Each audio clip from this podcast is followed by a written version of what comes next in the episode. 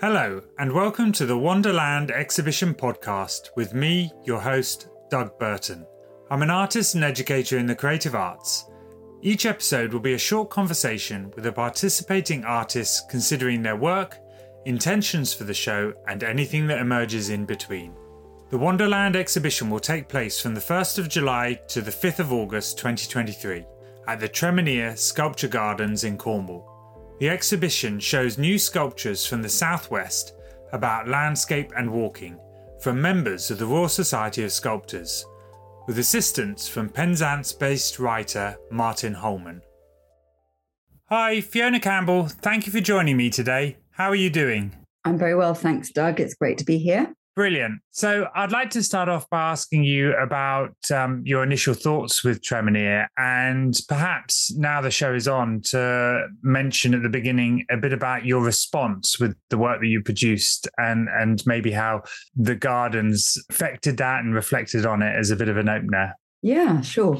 I went with um, the larger group um, my, for my first visit last summer, and I was struck by our walk through the woodland um, with Neil Armstrong, the owner, and what I'm kind of drawn to um, at the moment is is trees and sort of biodiversity. Uh, I've been kind of thinking a lot about fungi, and so I was sort of looking around, looking up a lot because there's that those trees go up forever. Some of them they're so magnificent that um, the sort of branching up and outwards, uh, the sort of uh, the force, the life force that's kind of so uh, powerful there. I mean, there's a, a, an incredible variety of exotic planting, and and you can just feel that biodi- biodiversity. And I've been reading a lot about you know trees and mycelium and, and their interconnectedness. So I think that's that was my kind of very strong starting point for the show. And could you talk a bit um, about your work for the show? You've got an external piece and one in the gallery, and perhaps you've introduced us there to some of the things you're interested in, perhaps about that response that you had. Yes. So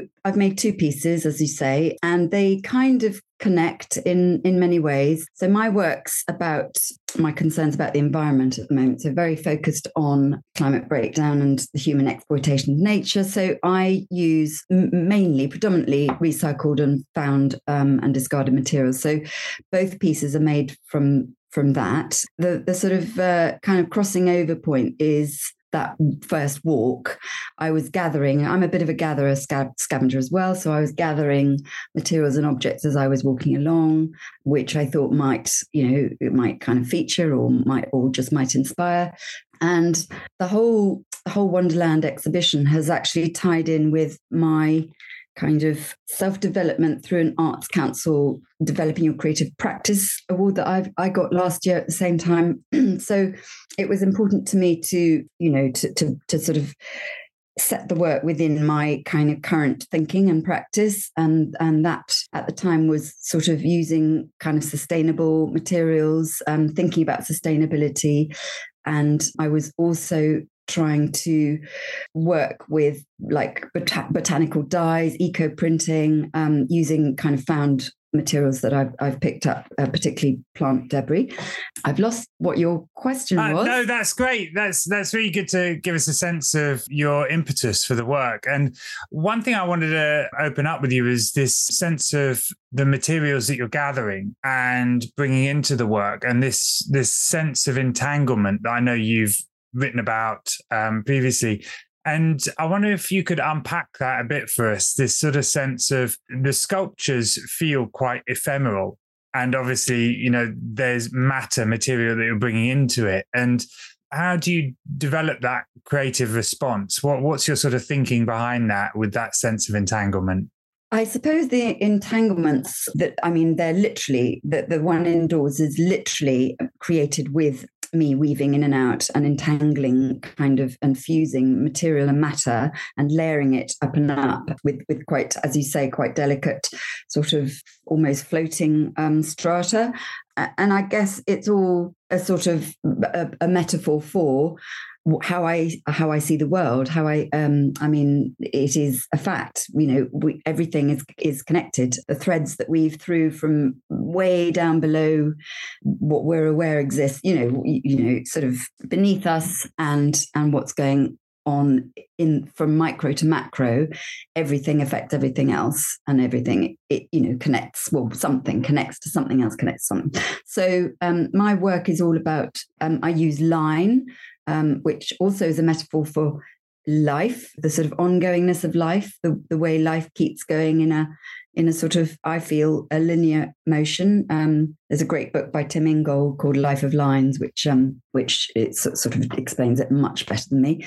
But yeah, it's been something I've been interested in for ages and ages, years and years. In fact, I tried to write a thesis in my twenties called Vitalism. I'm not sure I got it completely right, but it's it's a sort of a feeling I've got about life. So uh, yeah, using line um, whether it's really strong vertical lines that suggest, you know, powerful kind of soaring growth, or whether it's the way I use line through weaving and wrapping and hand stitching. It's all supposedly about that interconnectedness and the entanglements that you know the sort of the process that that, that, that creates life so my flags of the forest, it involves quite large scale standing verticals with these very fragile textiles, hand cre- handmade textiles elements, which are all hand sewn together. So patched over months and months. You know that that sort of labor intensive process of sitting and and hand stitching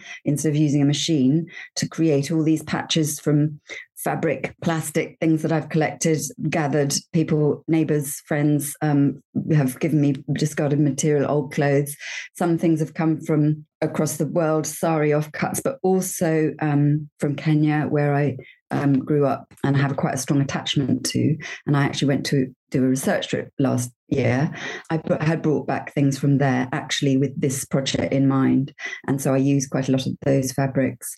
And so the idea that the sort of labor intensity is about care and repair. So both pieces are about that ridiculous amount of time that I've put in to gathering and collecting and even installing the work is all kind of linked to this this thing about slow time this sort of concept of slow time and uh, you know putting your love into every single thing and and valuing every single thing you know whether it's an old bottle top that's just been picked up from the ground, which I've got in my flags of the forest. I've got a piece that's got quite a lot of bottle tops flattened very carefully beautifully, I think, because um, I even um, pride myself in developing a, a, new process of flattening bottle tops very nicely. So, and then, you know, you've got to sort of hammer holes in them. And so everything takes quite a long time. Yeah, and it's great to get that kind of sense of the two pieces, the one in the gallery and you describing what is there. It's almost when I look at that one, it's almost like it's sucking matter towards it. You know, you have got these strong vertical lines, but this sort of this this center of mass where this entanglement is happening. It's almost like it's connecting to all of the other work in the show in that respect. But I'm interested in that one outside, and it almost feels quite um, uh, sort of rapturous in a way that it's, it's sort of it's very open and extending its line, as you say, out into the world. I mean, is it fair for me to sort of reflect on that and feeling like actually it's quite joyous in a way, you know, these flags moving and there, there obviously is a, a, a, darker element in it, but is that am I, am I is that a fair thing for me to say about it? Yes, and fantastic, Doug. And I absolutely love that word rapturous. Yeah, you know, with my work, I kind of, um, well, particularly with the flags of the forest, I've been trying to allow what happens to happen and not be too dictatorial with it. You know, I had an idea which I've carried out. Things have changed um, with it, but I knew that the elements would absolutely do their thing and do their bit. And it was literally up to that and what what happens out there as to how the work works you know i wanted it to be activated by the elements and become as you say rapturous and yes there's this feeling that this sort of huge kind of effort in a way to sort of it's a sort of a piece that's saying come on you know we can still care and we can still do our bit and i don't know it's yes it's just it's it is a hopeful piece and i guess with all my might i've sort of put that a kind of almost a year of of, of work into it that is now flailing around in the wind. yeah, speaking, I hope, to some people. So the the flags are I guess supposed to be sort of drawing drawing people to to them. Yeah, I find that really interesting. You mentioning the word hope. It's maybe um, something we don't think about in artworks so much, um, and I, I, like that sense that you're trying to communicate a sense of hopefulness to the public and and the, the viewer in that respect. I'm also wondering though, is there um, with the way I was really fascinated by the way this the steel elements sort of secure that into the ground. It's almost like they're growing out of the ground. These sort of quite robust, uh, sort of uh, like feel like forged pieces of steel fusing the lines together, and then there's maybe a connection between that and there's sort of a black mirror, almost mirror like um, pond area that connects it. Is there a sense that um, there's also, as well as hope, there's also this sort of sense of survival that might be coming in there? You know, is is there's a, a theme of um, the environment in the show from a number of artists, which is really interesting to see. And and I wonder, in your case, there's hope, but there's also, you know, we need to survive in some way. Is that a fair thing for me to read into it? Yeah, that's really good. That's that's very good, um, Doug. I guess survival and resilience. In fact, I, I thinking about that. That's often been it, come through my work going back, you know, decades actually. Um, that sort of vertical, upright, sort of seeking the energy, keep going. That kind of that that feeling. So I wonder if it's almost a sort of a personal, sort of, a, yeah, almost bring it back to a sort of biographical thing. But so the, the vertical steel pieces are I tried to make them quite playful. I'm trying. I tr- I try to be quite playful in my work, actually. So, this collecting of materials, what I pick up and what I found, uh, it's it's all uh, a matter of chance often. And how that they all get sort of pieced together or assembled is again a, a sort of kind of in a, like a sort of a collage in 3d and um, i love contrast. So contrast of hard and sort of soft and you know fragile strong. And i think those things create a sort of dynamism which again creates life, which is, I guess, what I'm trying to do, trying to create. Yeah. It's, it's great. And as we get towards the end of our conversation, I'm wondering about these quite powerful themes that we're picking up on here and, and your process of creating as you've described it. And, and a lot of that actually being to do with wandering and, and moving, you know, whether it's uh, through a local landscape or other connections you have in the world where things taking you next in this this journey of creativity that you're on? What's could you share with us a bit about what your next steps might be? Oh um, i'm still sort of in this one at the moment but next steps it's hard to say. I mean both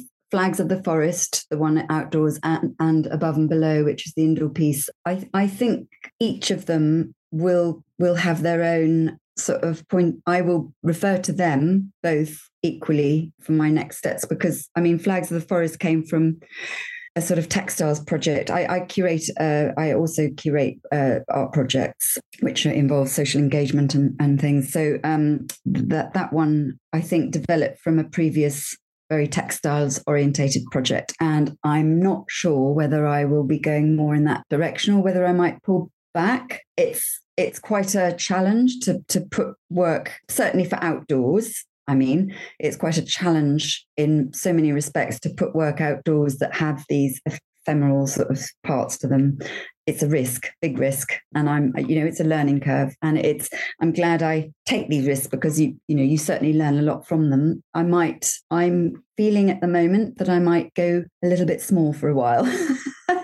just as a change. Um, and, and then I can produce sort of a few more pieces in a smaller time. It's all going to be about sustainability, but that's what I'm thinking at the moment. But I don't know. Things changed, you know, things come up. Um, yeah, I think the ephemeral there to sort of end with that point is is really great because there's an interdisciplinary element to, as you say, the textiles and sculpture, and reaching out into these themes around um, the environment and personal themes and relations to that. And I think that that's a sort of a, a, fascinating point with your work that I feel I've really enjoyed seeing about that, especially the external piece that uh, that interdisciplinary element. So um, no, I was, I was great to just sort of push you on that a little bit in terms of where where that might go. But yeah, mm. it's, it's uh, been great chatting with you today, Fiona. Thank you so much. Thank you, Doug. That was great. Thank you for listening to this episode of the Wonderland Exhibition Podcast. If you've enjoyed this podcast, please click subscribe. You can learn more about the artists in this exhibition through social media, their websites, and online at the Royal Society of Sculptors.